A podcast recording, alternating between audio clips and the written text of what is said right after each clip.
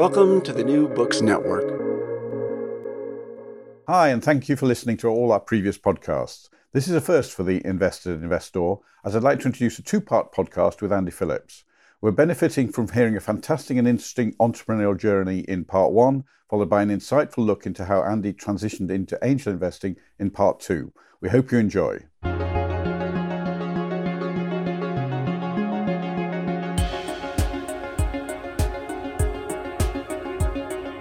So, welcome again to another Invested Investor podcast. This time I've got an angel I've co invested with who has had a very interesting entrepreneurial journey. Andy Phillips, who I've known for about six or seven years, has become a friend. So, Andy, tell us a bit about your background. Thank you very much, Peter.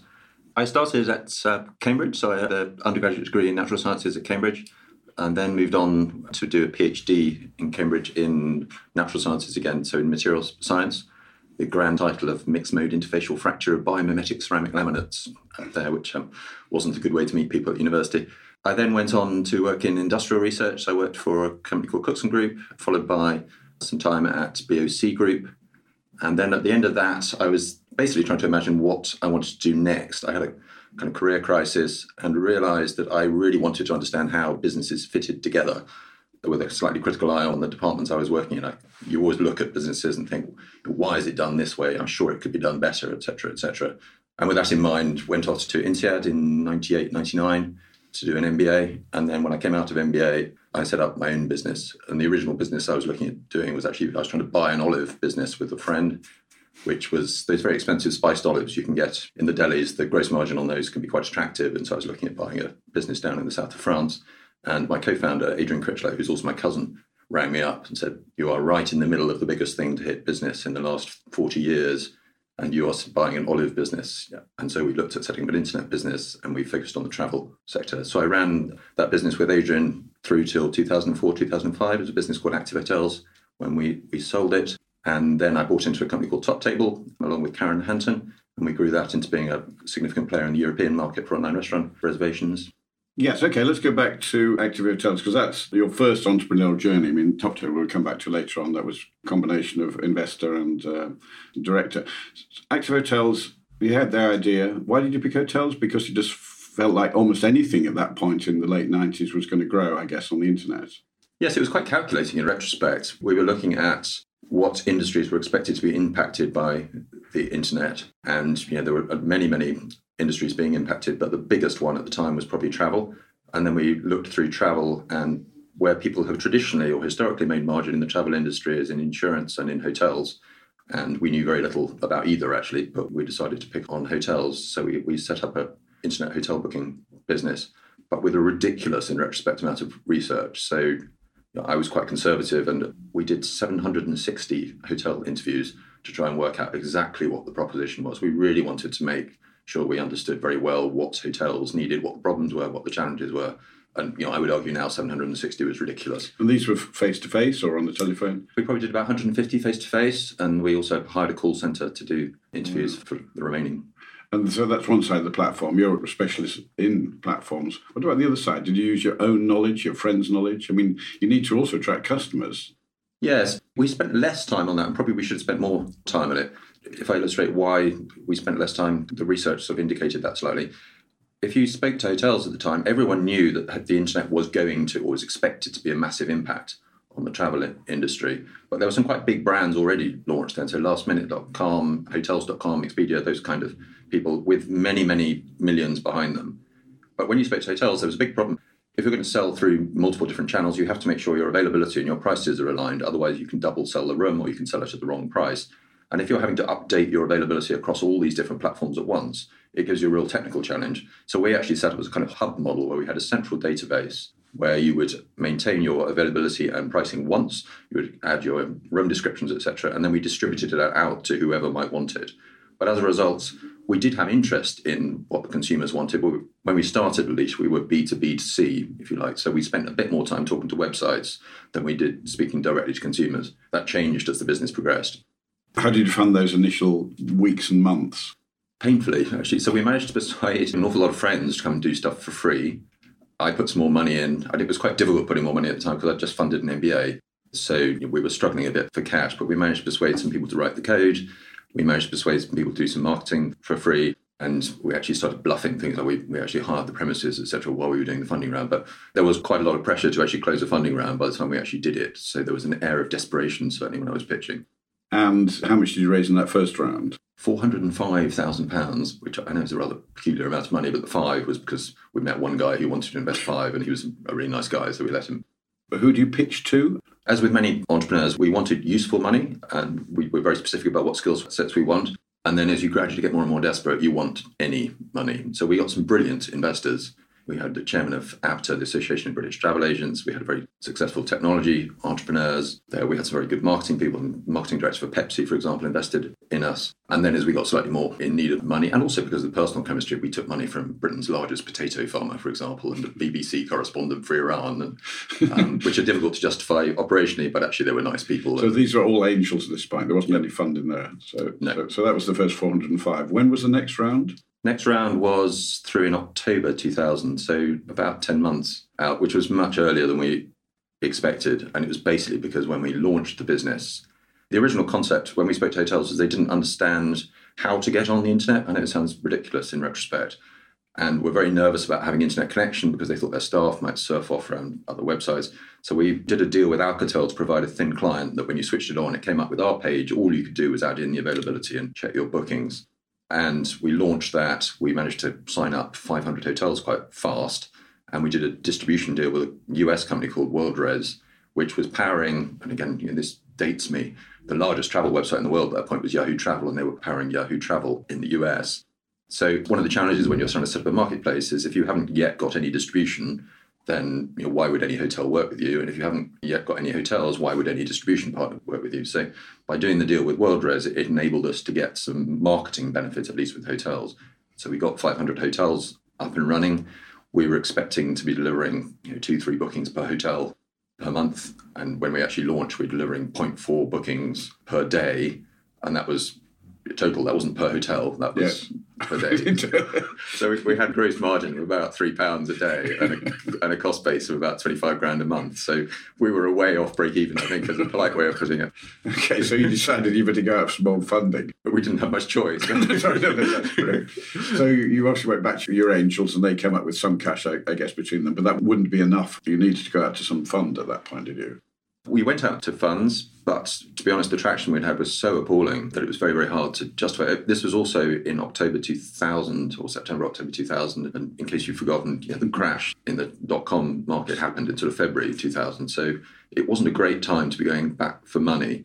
And you know, one of the reasons I'm so enthusiastic about angels actually is, is the angels slightly irrationally backed us because our revenue model was very, very far from proven you know, to put it in context, we'd signed up 500 hotels, which was probably more than Hotels.com had at the time. So we got some inventory, but we hadn't gone anywhere near to proving the demand model. And the angels did it out of a combination of hope and trust in us.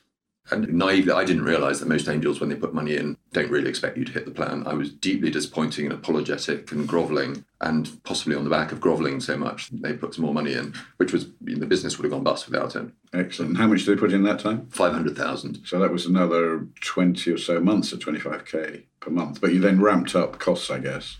And so costs gradually went up, and I wasn't paying myself anything in the first year, and Adrian, my co-founder, wasn't either, and that meant I now had 24 months without salary, yes. and I was beginning to get quite desperate at that point. Slightly absurdly, so I was walking down the aisles of the supermarket, checking out the cheapest brand of pasta, and it just got absurd. And so I went went back to my investors and said, "I'm sorry, I need to pay myself something." And they all went, "Oh, sorry, we didn't realise you weren't already paying." So, which was slightly frustrating. I could have taken a salary much earlier. But we'll come back to how the board was constituted in a few minutes. But just let's carry on the journey of investment. So you've raised the 500. How quickly was that spent, and, and when did you decide you need to raise some more? Once we began to work out the dynamics of the marketplace, we realized we needed to go reasonably fast, that there's a natural dynamic in a marketplace that once you've got every supplier on your market, then every demand partner wants to come to you. So there's a natural barrier to entry, but it does rely on scale. So we wanted to raise significant money. It was a very difficult time to raise money because the stock market was plummeting.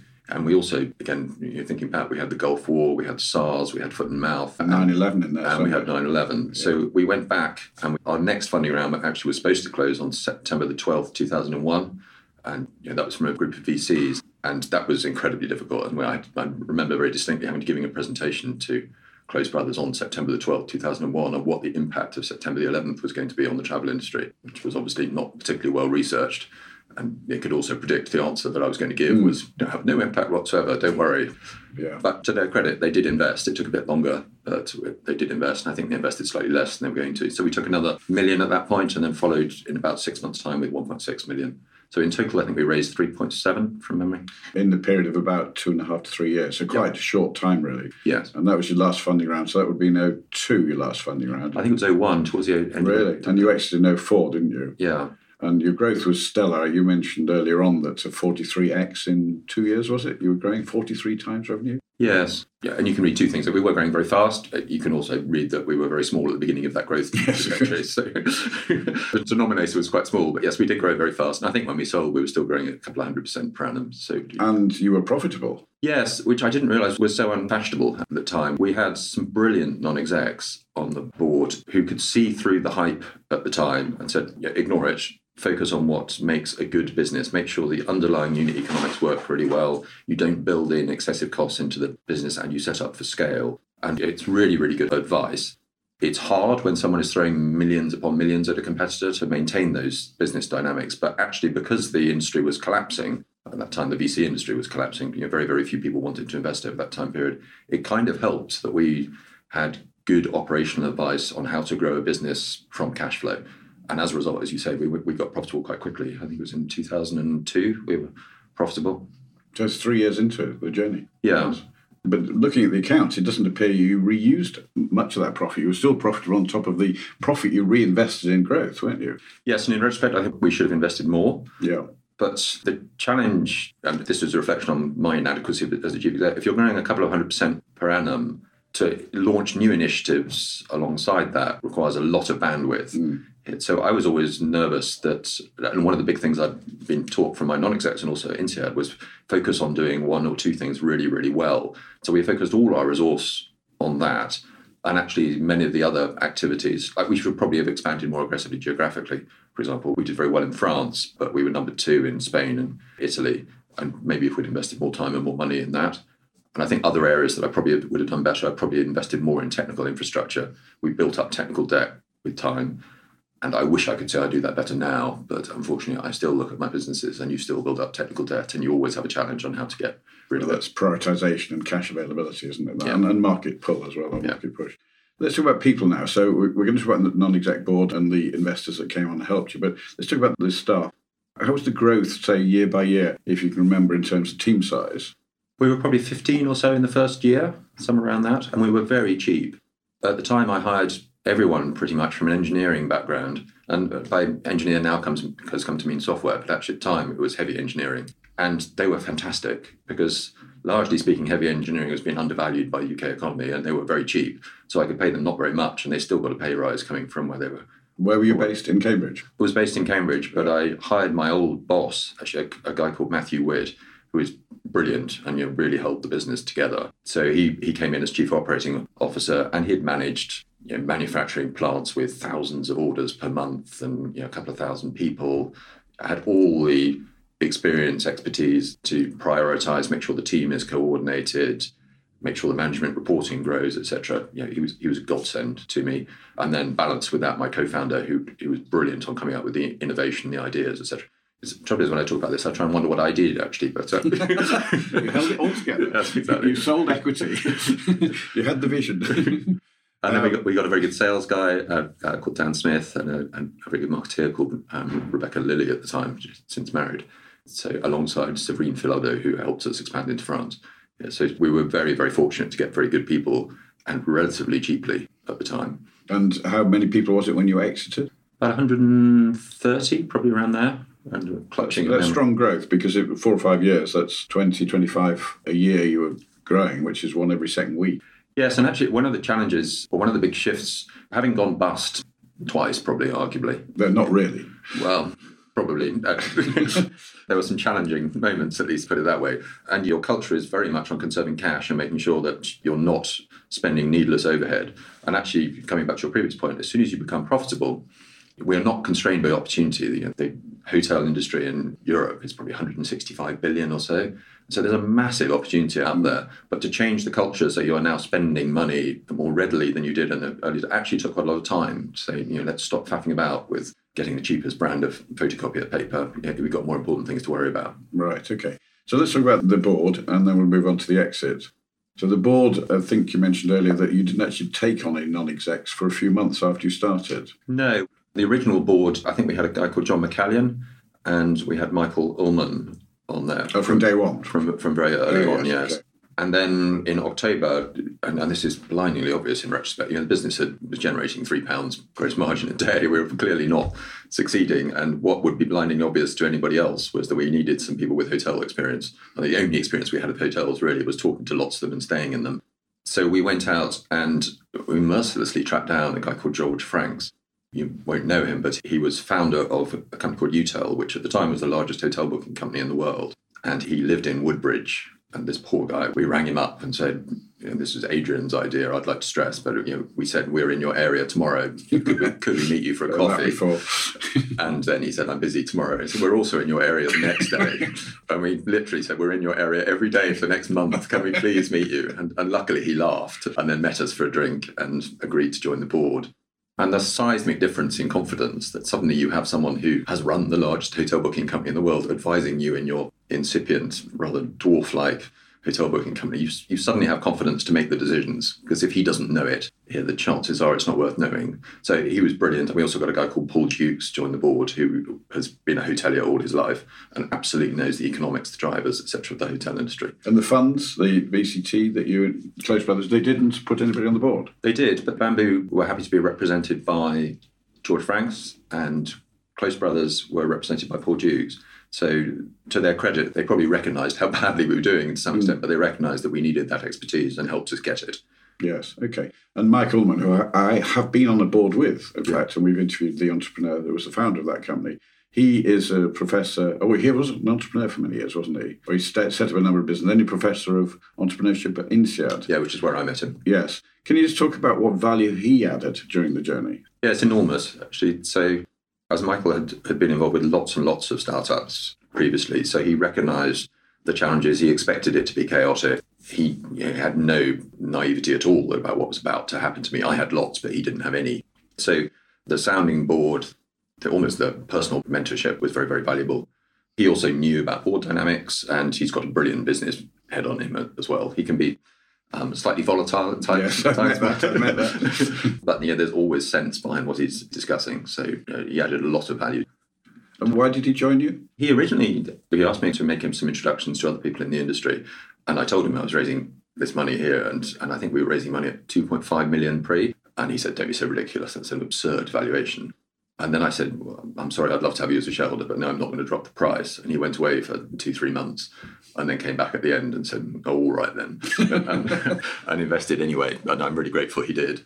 And Michael, in particular, we had times, as I mentioned, where we were absolutely desperate for cash. And him and John McCallion, they put in loans to the company to tide us over the period when we, we, we had to pay staff or whatever. And completely irrationally, they, they did it as a personal vote of confidence in me, but they got no return out of doing it at all. And I'm incredibly grateful. They got their money back. They got their money Yeah. back, but they didn't know at the time that they were going to. Yeah, yeah. So, Andy, you benefited from a number of great board members. Was there anyone else that contributed to Active Hotel's success through their mentoring and advice? Yes, definitely. One of the most influential figures, at least on my early development as an entrepreneur, was Roger Graham. And he was an absolutely fantastic chairman for me.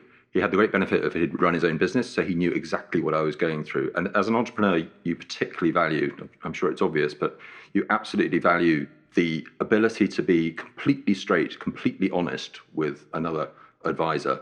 And that's quite hard to find because you need a level of trust there that it means that they're not going to panic when you tell them the problems, the issues with the business. And Roger was absolutely that person for me. I could tell him pretty much anything that was going on in the business, and he wouldn't panic. He'd give me his advice. And because he'd run his own very successful software business, that advice was hugely instrumental in shaping our vision and our strategy. So, move on to exit. So, were you approached? Did you decide to sell? I mean, what was the discussion around the board? Who did you sell to, etc.? It was a strange dynamic at the time. There was one other company in Europe, a company called Bookings BV at the time, who we regularly competed for deals with. And for deals, I mean distributors, so selling through front end websites like Via Michelin, for example, in France. And we had some very informal discussions about trying to merge those two companies. And I took that to my shareholders who were concerned, and rightly so. As we were growing several hundred percent per annum here, and everybody knows that merging companies is very distracting, takes you off the eye of the ball. And they were probably slightly smaller than us at that time. And so they're saying if it's going to take six months to merge, you'll have sacrificed 100% growth here. So it needs to be a really, really, really good merger. And it died out. Over that period, we were being approached by a lot of people. So they're probably confidential, but most of the titans, if you like, in the travel industry. Mm-hmm. And as is the want of acquirers, there's a threat associated with it when you're yes, being. We'll squash you otherwise. Yes, yeah. you either sell to us or we will beat you up. Yeah. And whereas there are certain aspects of the travel industry where you can afford not to win, I mean, hotels you can't. Hotels are really where you make money. So having a competitor who's saying, I'm going to squash you, who's got not just tens of millions, probably hundreds of millions to deploy at it, made me very nervous as a founder. So I probably persuaded the board to exit, actually. I was there thinking, whether we have a better underlying model than, you know, for example, Expedia or one of those people is probably irrelevant if they can afford to spend 100 million killing right. me. Yeah, yeah. And so I thought we needed better backing. There. So did Adrian agree with you on this? Adrian had left by that point. Adrian left in 2003 or so. Okay. And Adrian did agree, but probably because Adrian had other ventures he was looking at doing and probably needed some cash. Yeah. Well, there's no probably about it. Did need some cash. Yes. Yes. There, so he, he wanted to. So you lost your co-founder. Yes, Adrian left in 2003, and you know that's probably a reflection on my lack of ability to integrate here. But he was brilliant and still added massive value after 2003 as well. So very, very creative he had founded you know, one business before that and absolutely knew the ropes. Right. Yeah, and was a great yeah, asset, certainly in the in the early days of Excellent. It just wouldn't have happened without him. So, did you approach the acquirer, your eventual acquirer, or did you approach or use a corporate financier to help you with this? I didn't realise at the time it's quite a typical story. Actually, we got approached by a lot of people, and then you go and appoint an investment bank, yeah. who then to the people who've already approached you and charge you for it. and charge you for it again, I'm being slightly flippant. They absolutely helped us with how to position the business, and the presentation looked brilliant. But and probably the price in the end, the price. It certainly sustained the yeah. price during that process. we were slightly hampered. You alluded to it earlier, actually, that we were profitable, and we were slightly hampered by the price over earnings ratio. We could probably yes. have got a higher price if we were loss making rather ridiculously. Exactly. We'll do a blog about that at some point. So we appointed an investment bank. They ran a beauty parade, and we didn't quite take the highest offer actually, but we took the offer where we thought the chemistry was absolutely right. And the Priceline, who was the people that purchased it, were a brilliant acquirer. They absolutely understood the dynamics of how to work with startups. They understood how to structure the deal. Lots and lots of wisdom from Bob Mylod, Jeff Boyd, and Glenn Fogel, who's now chief exec at Priceline. Okay. And how did you work out a price? Was it a bidding process or? It was, it was a bidding process yeah. run along the normal lines there. The valuation metrics, I still struggle with valuation metrics. It seems to be such a matter of fashion and the, you know, the norm at the time. There's also a dynamic going on the other side that the VCs in particular are saying, actually, no, you should be able to get more than that, or that sounds a reasonable price. Mm. They've got more expertise in that circumstance than you have. So there was no great science to how we came up with the price. We ran the process and we took a price that was at the higher end of what we were offering, mm. as you might expect. and did you either have an earnout or, or were committed to stay for a while? We were forced to reinvest 10% there. And at the time, lots of my investors had said, if you're going to exit, exit, get cash.